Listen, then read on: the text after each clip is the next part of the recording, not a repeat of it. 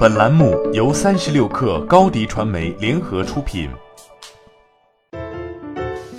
本文来自三十六氪见习作者胡贤鹤。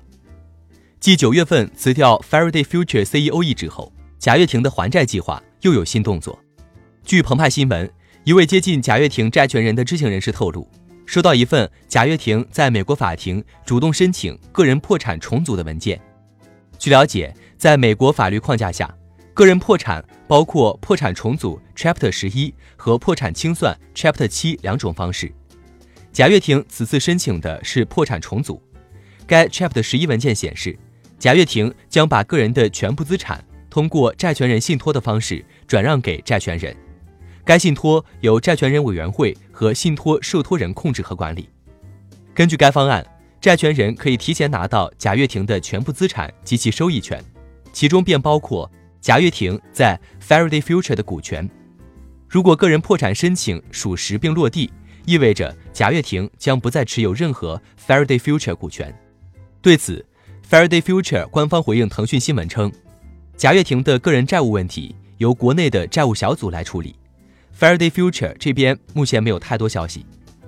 商业初离职 FF 公司 CEO 时，贾跃亭表示，之所以放弃一切，只为把 Faraday Future 做成。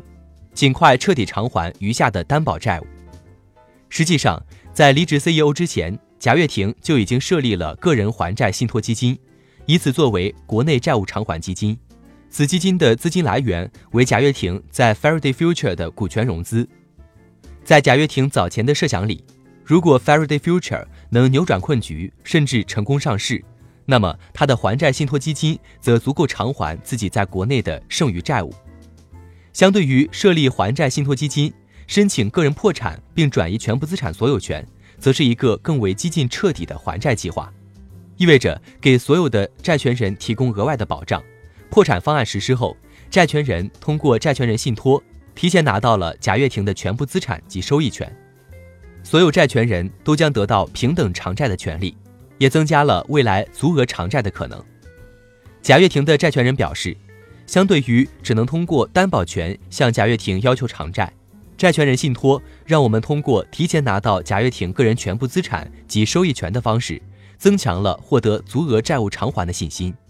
目前，贾跃亭在国内的债务问题主要由乐视控股债务小组负责处理。该小组相关知情人士称，贾跃亭此前一直在筹划相关的还债方案，其目的是为了彻底解决个人债务问题，把 Faraday Future 做成。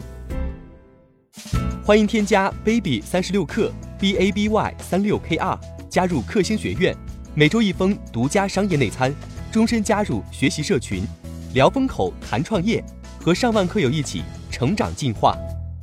高迪传媒，我们制造影响力。